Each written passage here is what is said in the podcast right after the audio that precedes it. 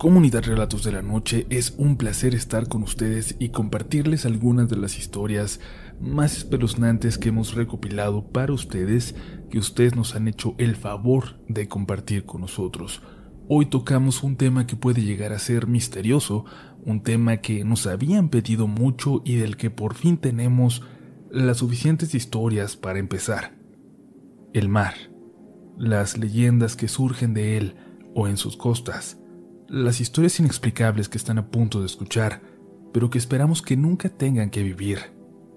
Y si tú, al escuchar esto, estás cerca de él, ten cuidado, pon atención y abre los ojos. Quizás tengas pronto tu propia historia para contar. Sin más preámbulos, pasamos a las historias de hoy. Esto es tu canal. Gracias por ser parte de él. Esto es Relatos de la Noche.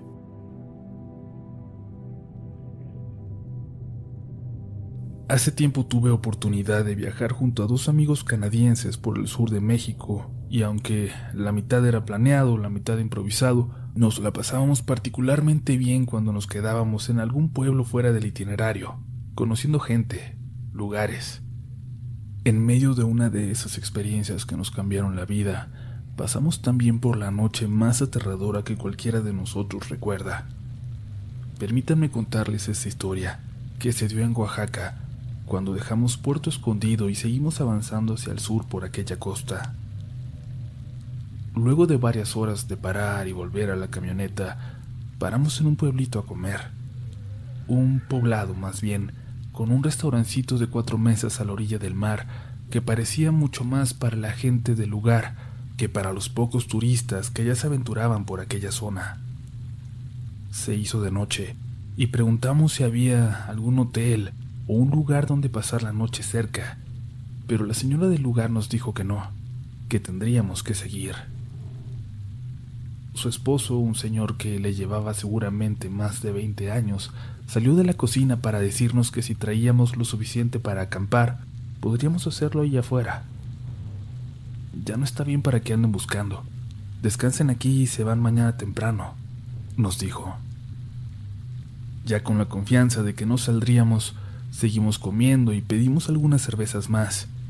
La señora se retiró a su casa, que estaba al lado, y el señor se quedó con nosotros platicando, ya también con una cerveza en la mano. Entonces escuchamos voces, voces que parecían venir de la playa, como si un grupo de personas caminaran por ella. Y el señor inmediatamente abrió mucho los ojos y apuntó hacia allá una pequeña lámpara que tenía. Las voces no pararon Parecían acercarse, pero no se veía nada. Me parece que de la casa de al lado una enorme lámpara apuntaba hacia el mar desde que llegamos, pero tampoco se miraba nada. No quisimos preguntar, no nos atrevimos, nos quedamos quietos. No reconocíamos las voces a lo lejos. ¿Era español? No, ni inglés. No era nada que reconociéramos, eran eran más bien sonidos, sonidos que no alcanzábamos a reconocer, que quizás ni siquiera eran humanos, pero que el tiempo y las cervezas nos hacían reconocer como voces. Pero entonces las vimos. Eran figuras, figuras que estaban saliendo del mar. Habré contado unas diez, pero a lo lejos parecían aparecer más todavía. Salieron del mar y caminaron hacia tierra firme pero tuvimos la suerte de que ninguna lo hiciera justo frente de nosotros, caminando hacia donde estábamos. Todas avanzaban del otro lado de aquella frontera de luz que parecía marcar la lámpara de al lado. El señor se levantó rápidamente y tocó en la pared.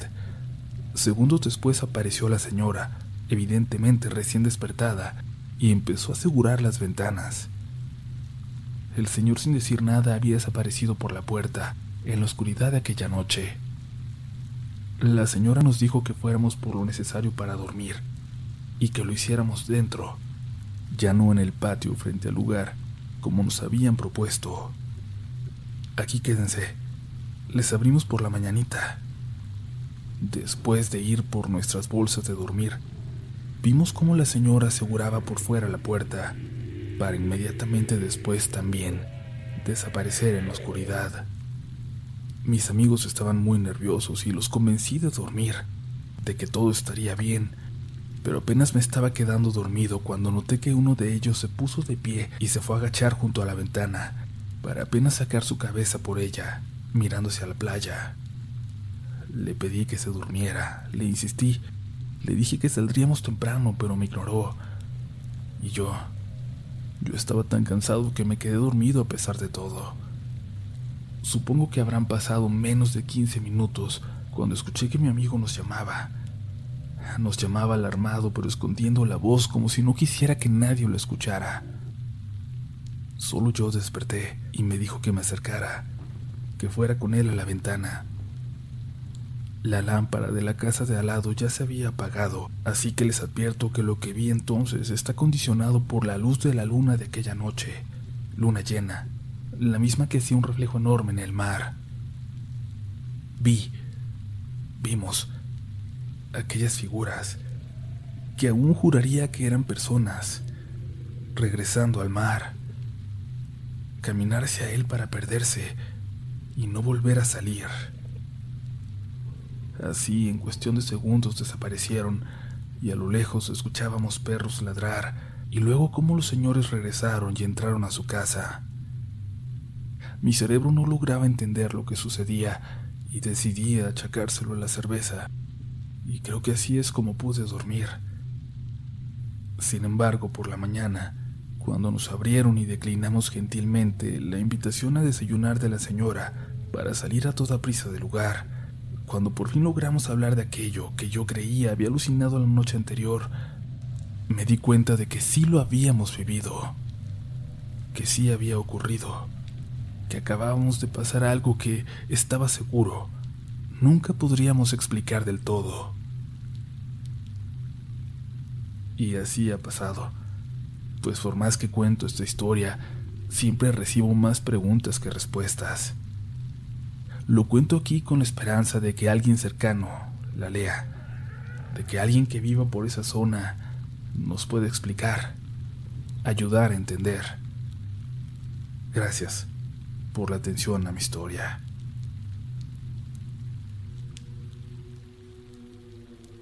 Voy a compartir con ustedes algo solo porque me ha animado mi novia, que escucha este canal sin falta todos los días antes de dormir y que se sabe de memoria algunas historias.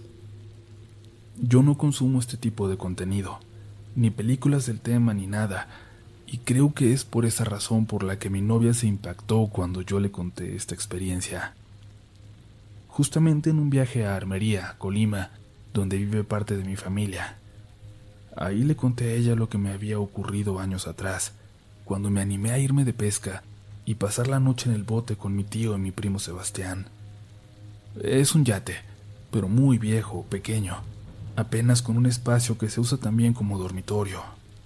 Hace tiempo mi tío tuvo la oportunidad de comprárselo a uno de sus amigos. Era uno de sus sueños, poderse ir en los días de buen tiempo a pescar. Esa era su pasión. Por eso, por acompañarlo algo tan importante para él sobre todo, decidí ir con ellos, a pesar de que sabía que por allá ni señal de teléfono hay, pero pensaba que sería sano olvidarme del mundo por un rato por lo menos. Ellos ya estaban acostumbrados. Tenían decenas de fines de semana de pesca en su haber. Yo estaba confiado. Sin embargo, apenas si pescamos. La plática fue interesante, eso sí, hasta que a mi tío le dolió la cabeza y se fue a dormir. Mi primo y yo nos quedamos platicando por un buen rato, como hacía mucho que no podíamos hacer tomando algunas cervezas, hasta que nos dimos cuenta de que se nos había hecho de noche. La oscuridad ya era total. El mar era muy tranquilo. Apenas si mecía de vez en cuando la pequeña embarcación con sus movimientos. La plática pasó de los temas importantes a lo banal, y yo me empecé a quedar dormido. Estaba mirando hacia el cielo, sentía la bruma que se empezaba a formar, y de la nada fui escuchando cada vez más lejos la plática de Sebastián, hasta que escuché la pregunta. ¿Estás oyendo eso, primo? ¿Estás escuchando? Abrí los ojos. Tardé un momento en reaccionar en recordar dónde estaba, en ver a mi primo en la orilla del yate mirando hacia el mar, como hacia abajo de nosotros. Un sonido muy grave llenó todo el ambiente alrededor, pero aunque ya había bruma, podíamos ver a una buena distancia cerca de nosotros. La luz del yate estaba prendida. No podía ser una embarcación que se nos acercara, además, no se escuchaba como una. Era algo distinto, un sonido que no logro siquiera empezar a describir y que parecía venir del mar. Escuchamos a unas decenas de metros como algo enorme salía del agua, algo enorme en serio, y cómo provocaba una ola que movió violentamente nuestra embarcación. ¿Es una ballena? Le pregunté a mi primo.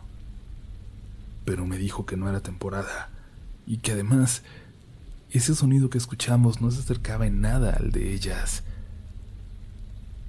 pero es algo muy grande, dijo. Y lo sentí. Sentí cuando pasó por debajo de nosotros.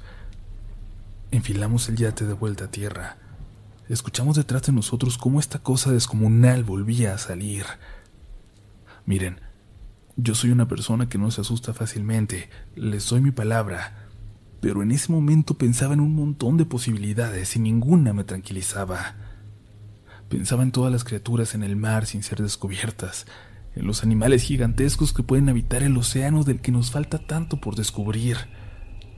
Pensaba en las historias de ovnis clavándose en el mar, emergiendo de él.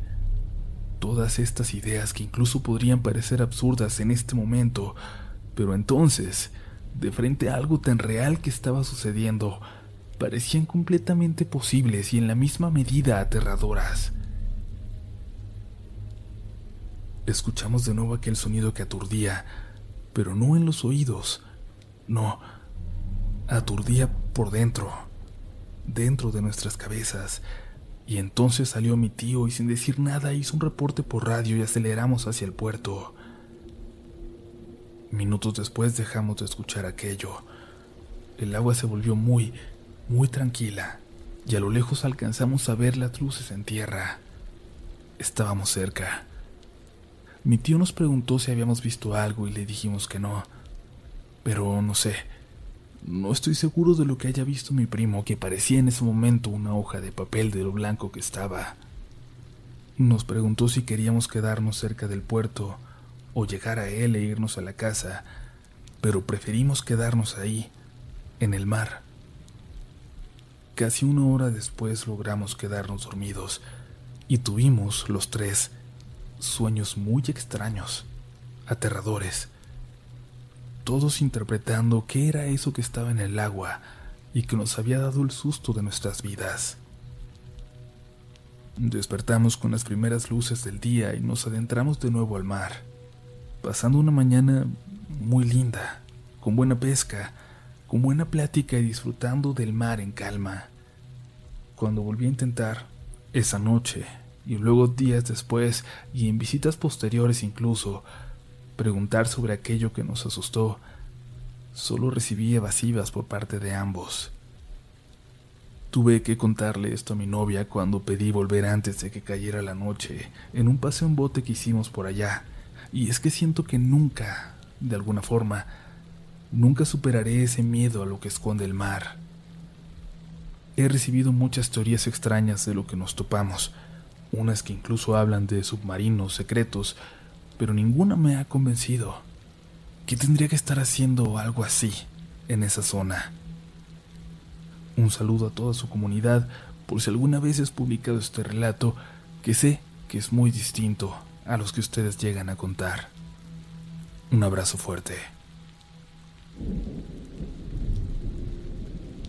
Antes de pasar a la última historia, les recordamos la invitación a compartirnos sus experiencias que son el motor de este canal, a descubrir los demás relatos que tenemos por aquí, si es que no son miembros todavía de nuestra comunidad o van llegando, y si se sienten generosos, si nos quieren ayudar a crecer, compartan este contenido con alguien que esté dispuesto a escuchar, dispuesto a creer. vámonos con una historia más de la comunidad Relatos de la Noche. Quiero contarles algo muy raro, algo que no sé qué tanto tenga de paranormal, pero que puedo asegurarles es lo más extraño que me ha tocado ver con mis propios ojos. Sé que muchos no me van a creer, pero quizás algunos sí. Quizás algunos sepan cómo explicar este suceso.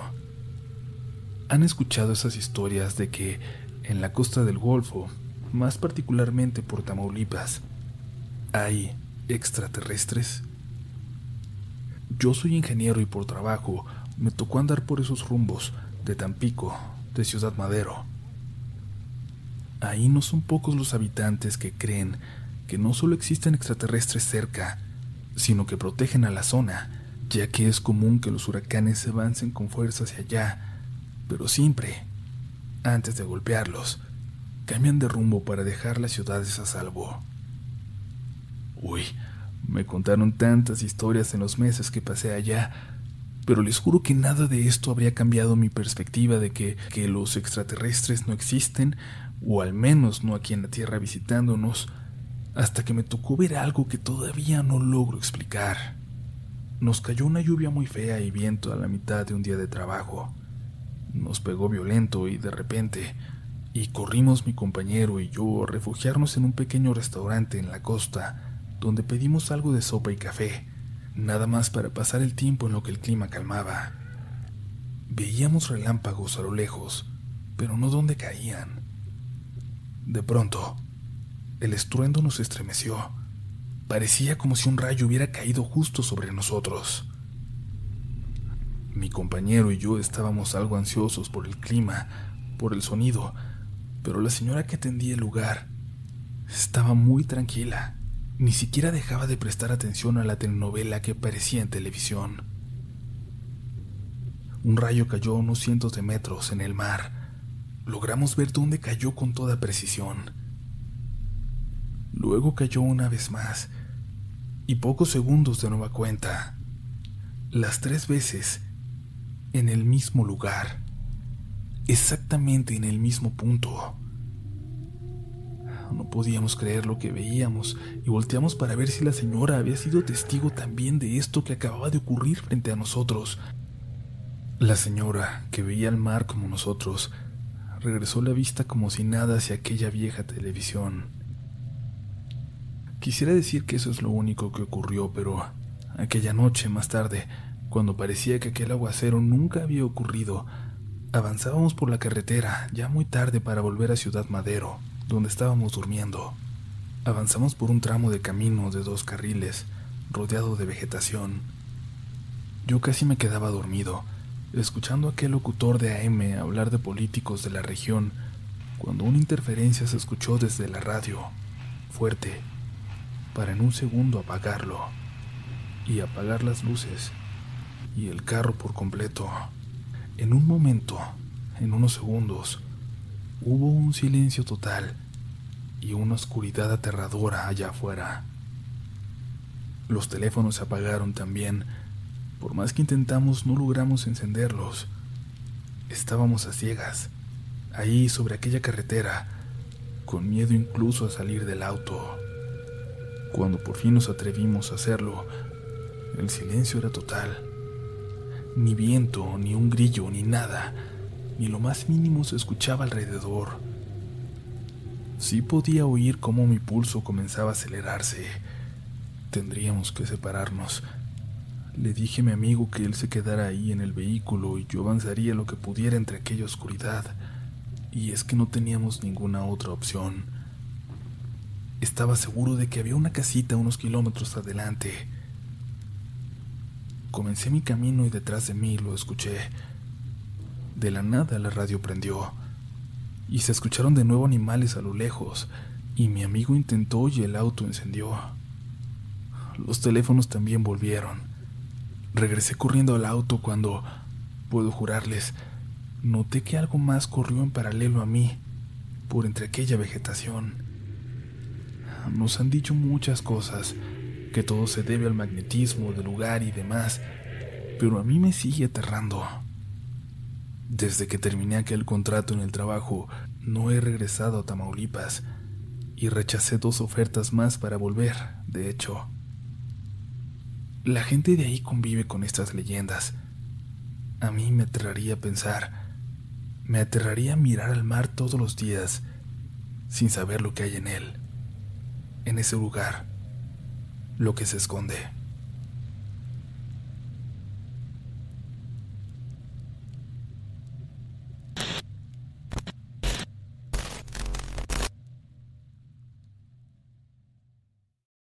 Hello, it is Ryan, and I was on a flight the other day playing one of my favorite social spin slot games on chumbacasino.com. I looked over the person sitting next to me, and you know what they were doing? They were also playing Chumba Casino. Coincidence? I think not. Everybody's loving having fun with it. Chumba Casino is home to hundreds of casino style games that you can play for free anytime, anywhere, even at 30,000 feet. So sign up now at chumbacasino.com to claim your free welcome bonus. That's chumbacasino.com and live the Chumba life. No purchase necessary. BGW. Void prohibited by law. See terms and conditions. 18 plus. En Sherwin Williams somos tu compa, tu pana, tu socio, pero sobre todo somos tu aliado. Con más de 6.000 representantes para atenderte en tu idioma y beneficios para contratistas que encontrarás en aliadopro.com. En Sherwin Williams somos el aliado del PRO.